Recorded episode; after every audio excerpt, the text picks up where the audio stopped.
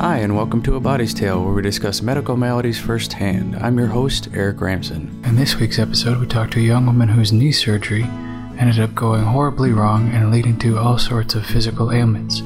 I hope you find it fascinating. All right, uh, I'm sitting here with Sarah. Hi, Sarah. Hi. Um, we are going to talk about your knee, Mm-hmm. and we've we've had a previous episode with someone's uh, knee surgery, but unlike that previous episode where everything went well, you're going to tell us about when things don't go well. Yeah, where everything kind of seems to go wrong. So uh, why don't you just get started from the beginning? okay, so I originally tore my ACL um, back in 2015, 2016 ish. And it seemed like a typical. I was playing uh, lacrosse at the time, Okay. and I did a type of spin move, and my knee just gave out, and I collapsed.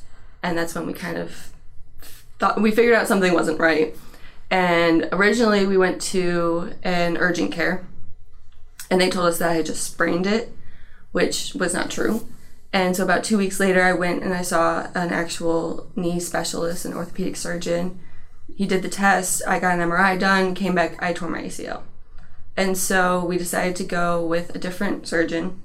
And he told me that the best option for me would be a patellar graft, taking a tendon from the patellar and then using that as my new ACL. So essentially, from your kneecap, taking some of that tendon Mm-hmm. and making that into a new ACL. Yeah, basically. Um, and the other option that was presented that he kind of steered us away from was uh, a hamstring tendon, which is taking a part of your hamstring and then using it as the tendon, because the patellar is a little bit stronger of a graft, but it's a little bit more difficult to break in. I guess if that makes sense.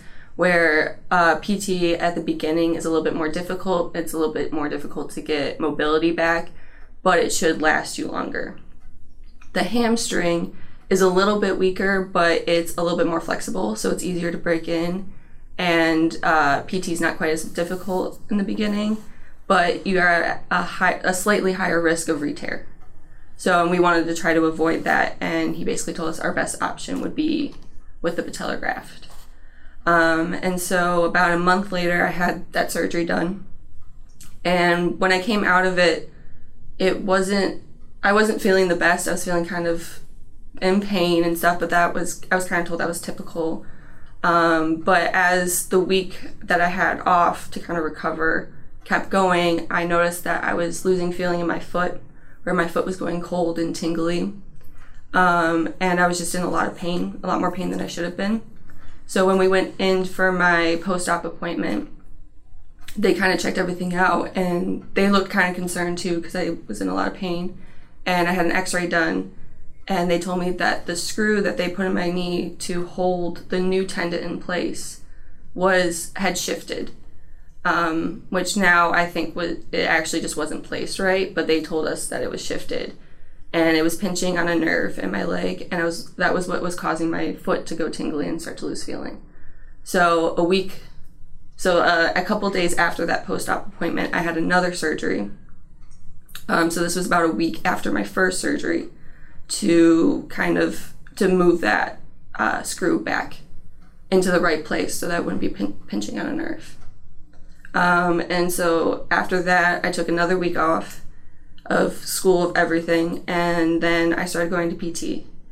And I was progressing a little bit at the beginning. Things seemed to be going relatively normal-ish. And at this point, you weren't losing feeling in your foot. No, that seemed to That have cleared up. gone. I wasn't in um, as much of pain. Like there's still a little bit of pain, but it was typical now of Okay. I think what a knee surgery would be um, after the fact. And I seem to be progressing pretty well with my mobility, getting some of it. Um, and then probably a month or so later, not even probably, I started falling behind on the kind of landmarks I was supposed to get to. Um, with mobility, I couldn't bend my knee past about 90 degrees. I couldn't get it fully straight onto the table.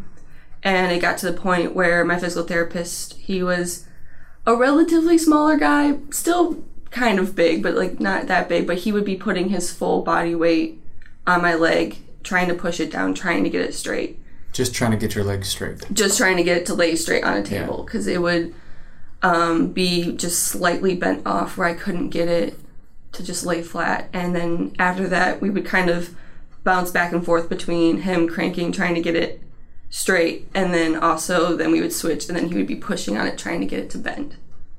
That's a strong tendon. Yeah, it for whatever reason, it, my knee just wouldn't move anymore. It was really frozen, and the even though it was I didn't have my full mobility, eventually they did take me off my brace and um, everything. Like they unlocked it, and then I was walking around without it, but I wasn't walking properly. I was walking with pretty major limp most of the time. Um, the only time that I really would get away from the limp would be right after physical therapy, but then as soon as I got in the car to drive home, I got out of the car, I'd be back with the limp. I see. So there was obviously something not happening, something that wasn't healing right or something that was wrong. And at one of my post op appointments, we brought up concerns to my surgeon. And he wanted to keep pushing off doing another surgery. He thought that I would be able to break through whatever buildup of scar tissue or anything that was going on, and I'd eventually, with physical therapy, be able to move past this. And so we took his advice and we kept going with physical therapy until about six months later. So the original surgery, I think, was in May, April or something. And then in December, that following December, we were like, this isn't working anymore. We need to do something else. And so we decided with the same surgeon to have another surgery. And so this was to clean out a buildup of scar tissue. And it was orthoscopic, so it wasn't invasive. Um, and it was It just wasn't as invasive. as invasive. Yeah. True, yeah. You're still putting a camera inside your knee. Yeah, yeah, that's true. It wasn't as invasive where they didn't have to do the two long scars. It Sure. was like two small scars and everything. So it didn't seem like it would be as bad. And if it would get me to be able to move my knee, like I was all for it, especially Right. because I haven't been able to play lacrosse or any sport that I was playing at the time in six months. And that was something that was really important to me, especially because I was talking to colleges and potentially playing for Sure, them in school. sure. Um, and so I was kind of willing to do anything to get back to normal. Um, and so they we'd had that surgery. I came out of it. It wasn't as painful as the first one or the second one. It was very. I woke up. I was feeling good. Um, but I was back to. I couldn't put weight on my knee for a week, and I was back in the crutches and the locked brace and everything Right. but I felt a lot better, and I we noticed right away in physical therapy that I had a lot more movement. Um, I still wasn't back to normal where I was getting my knee completely straight, but I was able to bend it past, I think, slightly past 90 degrees. I think the highest I ever got it to was like 117 degrees. Okay. Um, What, what do they do differently with this surgery? so basically, they go. Oh, you said you. I'm sorry. You had said they went in to get the Yeah. scar tissue. Pardon me. Yeah, yeah. They just what they told us, and I don't know all of the details. Is that they went in and cleaned cleaned out whatever that means scar tissue. Right. Um, Did they give you any more details than that? not really, no. Okay. Um, even in a lot of my medical files, because we were trying to look back over everything after everything that's happened and trying to figure everything out, it just basically said cleaned up scar tissue. Okay. Um, and I no longer see that surgeon, so that's also I don't go to the hospital anymore. So it's kind of hard to figure out exactly what they did because we think that might have been where a lot of issues kind of got amplified that were happening kind of before. But um, So you're doing PT. You yeah. Can, you can bend your knee further Yeah. now. Mm-hmm. And what? it seems like everything is going kind of in the right direction again, um, where I'm starting to get healed and everything. Um, but um, I'm still not getting back to 100%. For some reason, I'm still not able to really run um, because it's giving me a lot of pain in my knee and my ankles and everything And because that had still, all gotten tight. Are you still having a limp then as well? Yeah, I'm still having. I have. It's not as significant as before, but there's still a slight limp. But they still decided to take me out of my brace, um, off crutches and everything, even though I still I don't think was walking hundred percent correctly. And it was something that I was working on every single day, but just never seemed to see progress in. Um, and eventually, so this was I kept going to PT for another, I think, two ish years. So I was a sophomore in high school when I first tore it, and now I'm about a senior in high school, about to graduate. And it's the summer, and it's my last summer at home, and I'm sick and tired of going to physical therapy, and I'm not seeing progress. And meanwhile, you've lost two two years of lacrosse. Yeah, yeah. That's gone. Yeah, and basically any hope of playing for in college, even in, at an intramural mural team, is kind of gone. Sure. So I'm kind of over it, I guess, at that point. And so I just decided to kind of stop going to physical therapy, and I was frustrated with them, so I didn't really notify them. I just kind of stopped scheduling appointments, and I never got a follow up email, a phone call, anything, because that was also the physical therapy place I was going to was connected to where my surgeon worked. It was all part of the same system. Okay. And so I never got an email or anything from my surgeon who was seeing me. I never got an email from my physical therapist or the place. It just kind of like I stopped going, and that was kind of it. I just kind of decided not to go anymore. Um, and so then that summer, I was still walking with a limp, but it wasn't too bad. I could walk for about 45 minutes, maybe an hour at a time, and then I'd need a break and then the next day I would be in a world of hurt and I'd basically have to write off the day because I wouldn't be able to function because I'd just be in too much pain. It just wouldn't be possible. Um, but that was just kind of the norm that I had accepted at the time because it, it was like there's nothing more that they can do and I'm not going back to physical therapy because Because the physical therapy wasn't doing a whole lot for you. yeah, yeah. And there just didn't seem to be a point, so I was just kind of accepted it.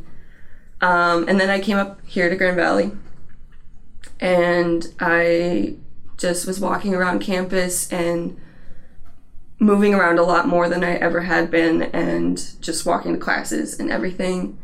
And all of a sudden I noticed that my knee was getting a lot worse. That's when I started to kind of see it go back downhill um, it would give out on me a lot where I would just be walking and I'd kind of take a step and I'd have to catch myself. Um, or if I was stepping up into like a taller car or something, it would give out and I'd have to grab onto something. Um, and I was just in a lot more pain than I had been before.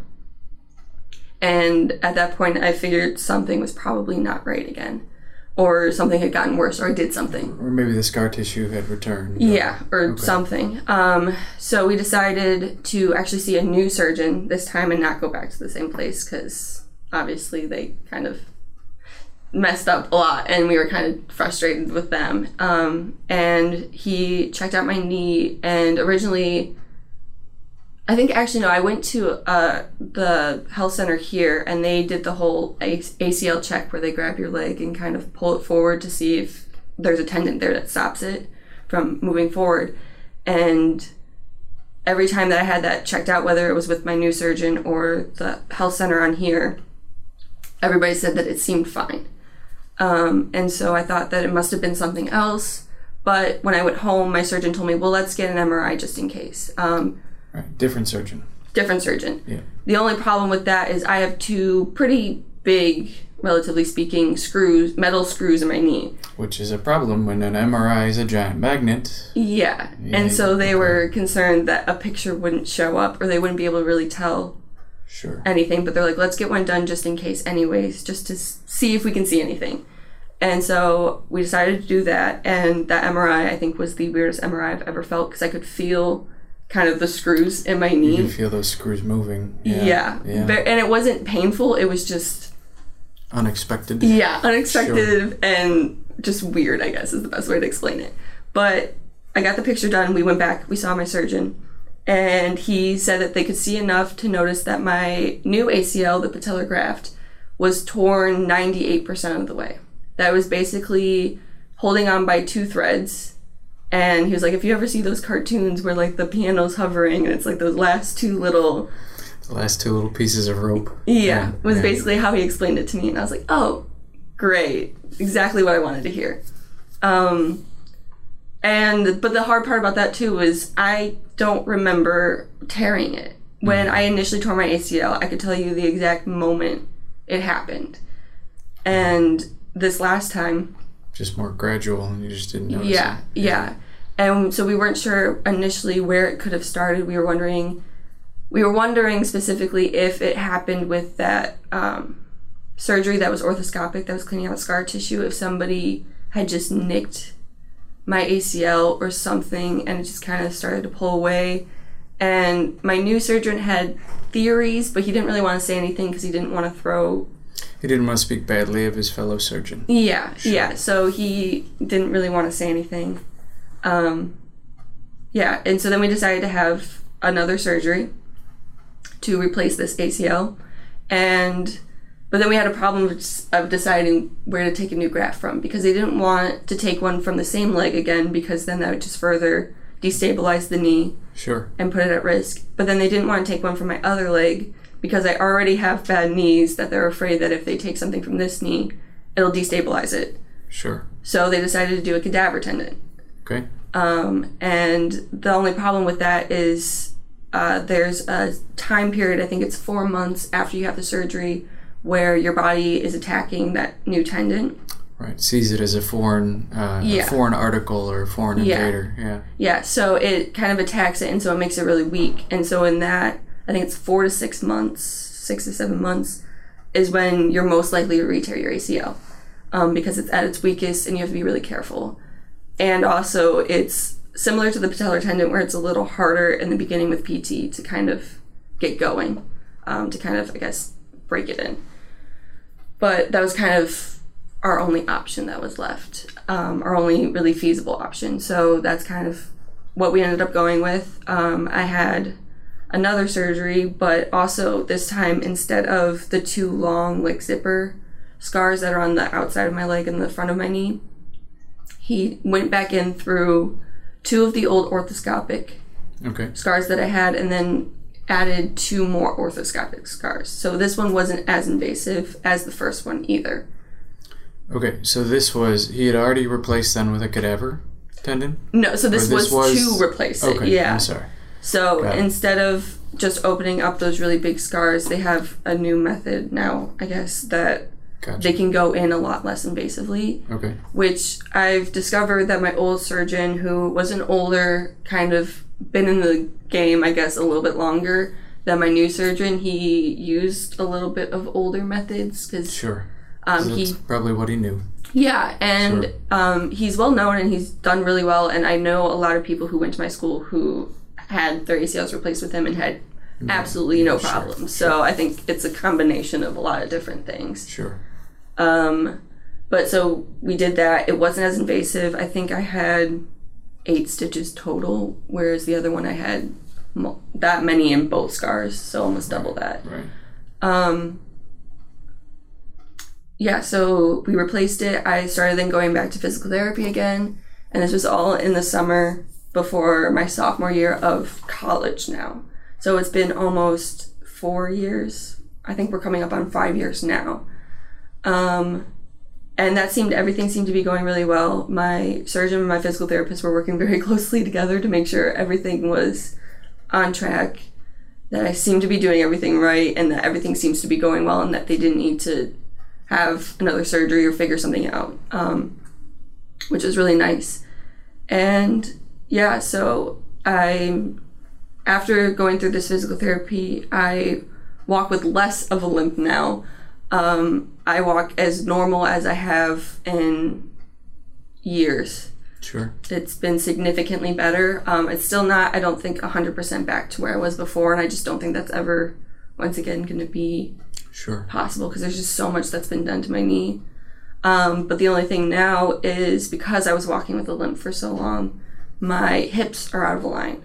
And that's been causing a lot of problems for me with walking again, is that now I'm having issues with my opposite hip, which is now irritating my back. And so now I'm having back problems and which is all I think stemmed from this knee issue and not being able to get it fixed right away. And So compensating while you're limping. Yeah, is and then throwing your muscles off. And, yeah, and I've been standing with all of my weight on one leg for the majority of the time for years right, now.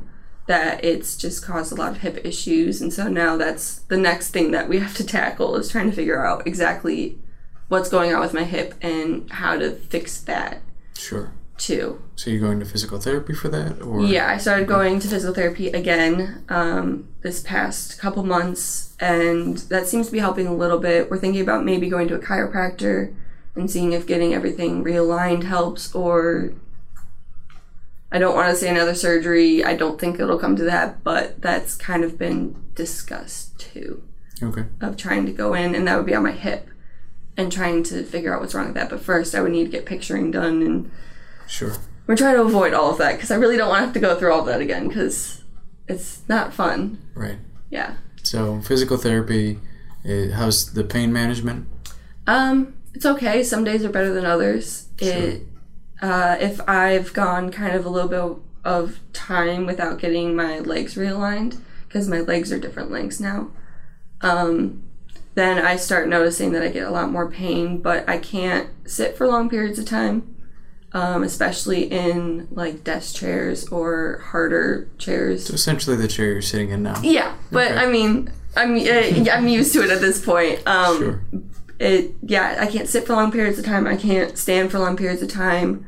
I can walk longer than I was able to walk before, but it's still about an hour and a half ish before it's like okay, I need a break.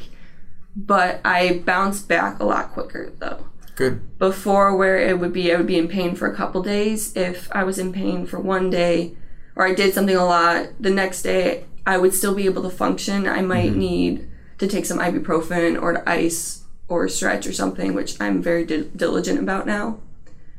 But I the next day I don't have to completely write off. I know I might have to take it a little bit easier or I just need to gauge kind of how I'm feeling, but for the most part I can actually do something and I don't have to just kind of lay around icing all day and being in pain, which So is it's a, a plus.